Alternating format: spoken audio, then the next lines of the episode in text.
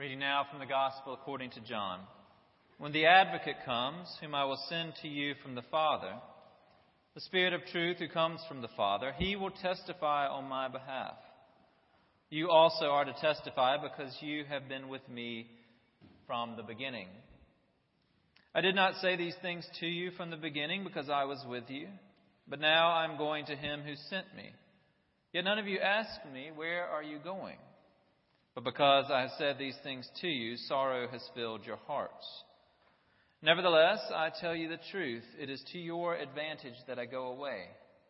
For if I do not go away, the advocate will not come to you. But if I go, I will send him to you. And when he comes, he will prove the world wrong about sin and righteousness and judgment. About sin, because they do not believe in me.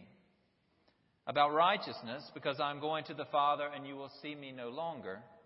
About judgment, because the ruler of this world has been condemned. I still have many things to say to you, but you cannot bear them now. When the Spirit of truth comes, he will guide you into all the truth. For he will not speak on his own, but will speak whatever he hears, and he will declare to you the things that are to come. He will glorify me, because he will take what is mine and declare it to you. All that the Father has is mine. For this reason I said that he will take what is mine and declare it to you. The word of the Lord. Thanks be to God. The risk on these major days of the Christian year is that we can think of them singularly as one off events. They are so celebrated on their particular day that we might miss the broader meaning. It's Christmas.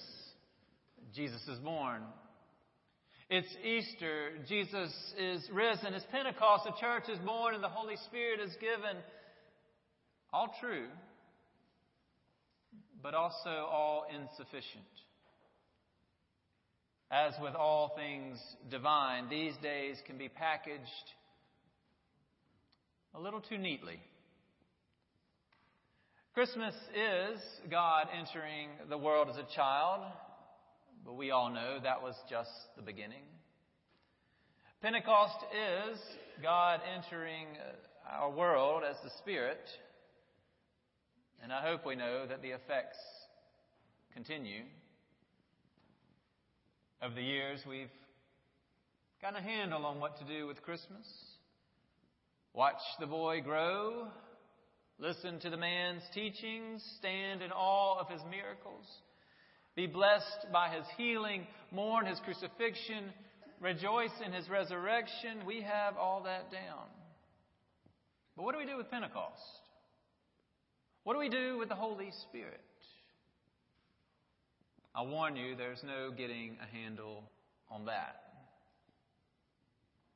Too often the church operates like this it's Pentecost Sunday, so we'll read Acts 2, sometimes with a cacophony of sound. We'll acknowledge the mysterious presence of the Holy Spirit, and then the next day, we'll go back to talking about Jesus. Talking about Him exclusively. We'll talk about something that we know a little better flesh we can touch, actions we can see, words we can quote. Okay, then. What did Jesus say about the Holy Spirit? This Spirit of God who won't be relegated to a single day in the year. This Spirit of God who won't be relegated in any way. Jesus said, The wind blows where it chooses. I was thinking about this sermon in Whiteville, North Carolina. Everyone should spend a day in Whiteville, North Carolina. When you spend a day in Whiteville, North Carolina, you have time to think about sermons, wind, anything. I sat there on this porch and the breeze blew in. It was a gentle breeze, a relaxing breeze. I watched the ferns play in the breeze. It's a lot of time in Whiteville, North Carolina. I thought about it. The Spirit can be like that gentle, refreshing, comforting. If the Spirit chooses, that's how that wind can blow. Even so, while I sat there in that gentle breeze, there were people in the plains states cleaning up after the devastation of tornadoes, preparing for more winds to come. Their lives had been rocked, turned upside down. What they thought mattered most no longer mattered that much. The lives they had been accustomed to just weeks before were now significantly different. And that's how it can be with the Spirit, too.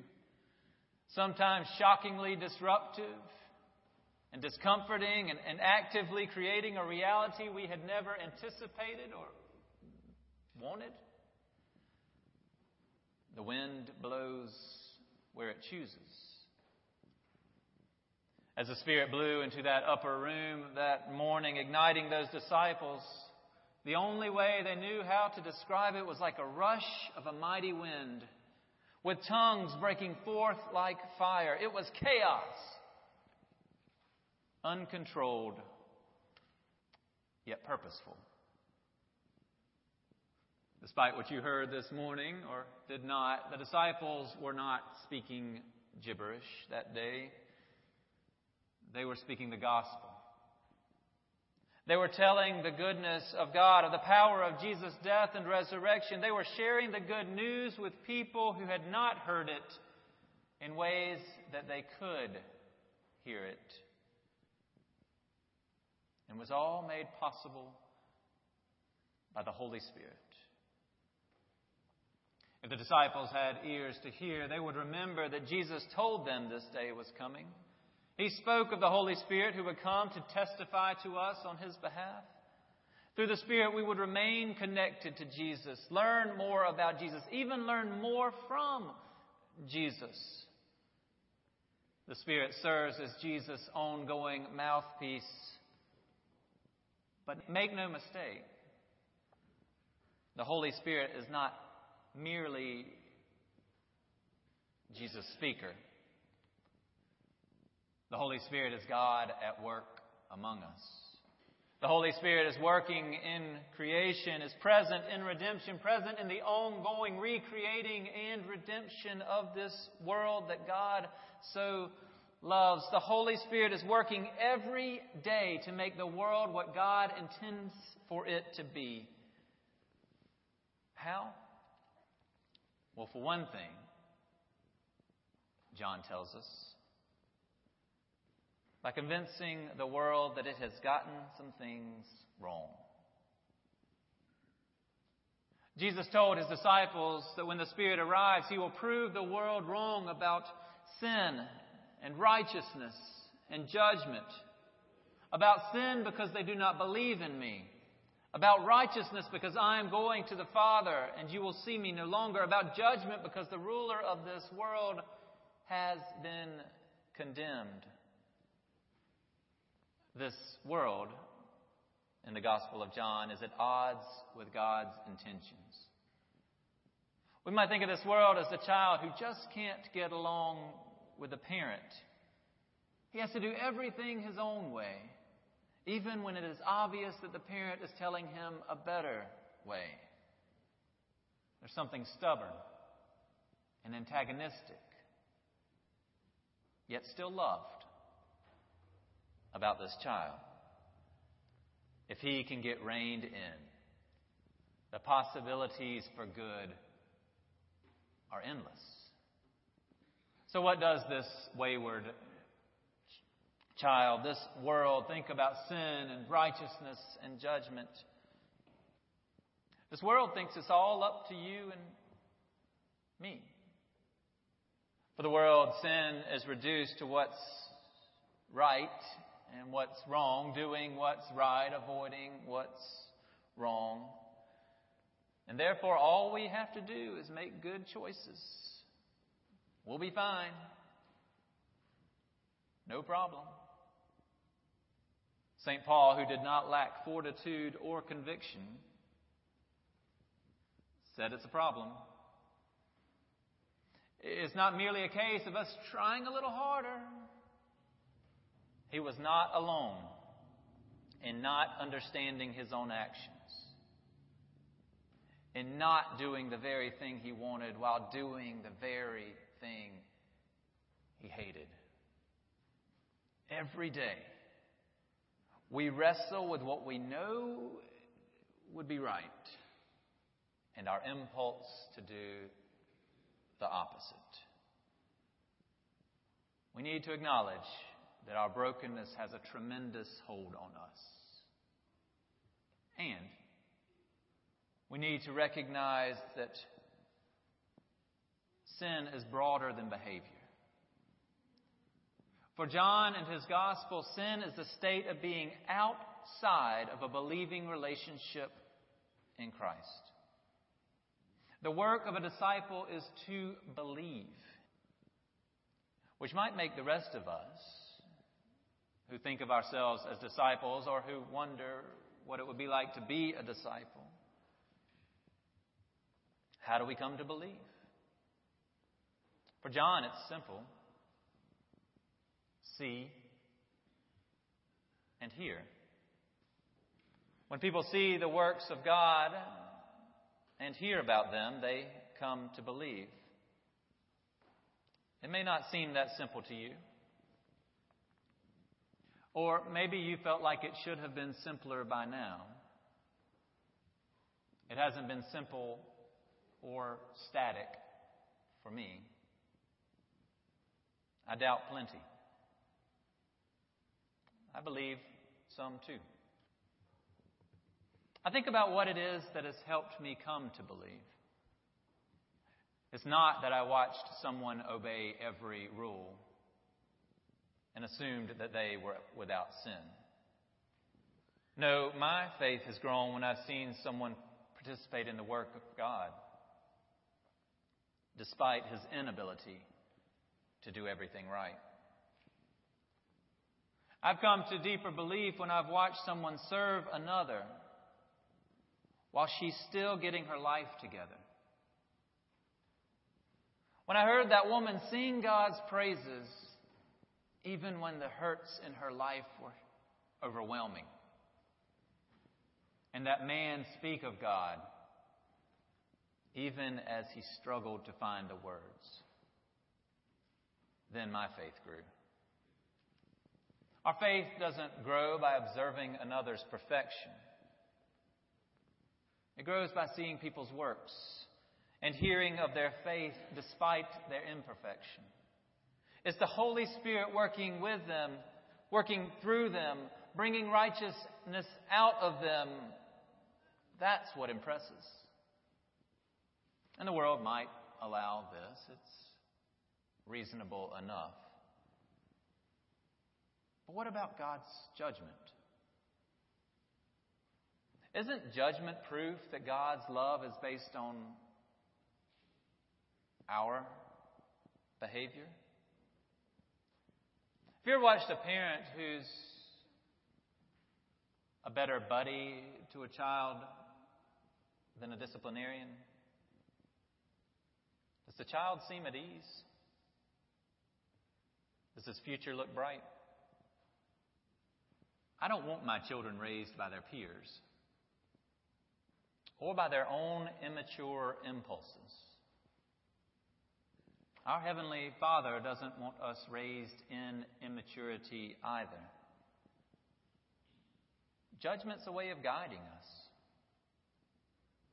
And it's a way of showing us that every bit of our lives matters. Even so, God is generous with us. God is not arbitrarily condemning groups of people, nor is God in a perpetual state of anger. God boldly lets us make choices, even choices about God. The light has come into the world, John tells us, and the people love darkness rather than light. We've judged ourselves when we refuse to let the Holy Spirit rework us, when we refuse to let the Holy Spirit awaken us to God's concerns, when we refuse to let the Holy Spirit draw us into God's works, when we refuse to let the Holy Spirit remind us of Jesus' words, we are choosing the darkness of the tyranny of self over the brightness of a life in God. In our brokenness, we have often chosen the lesser that is familiar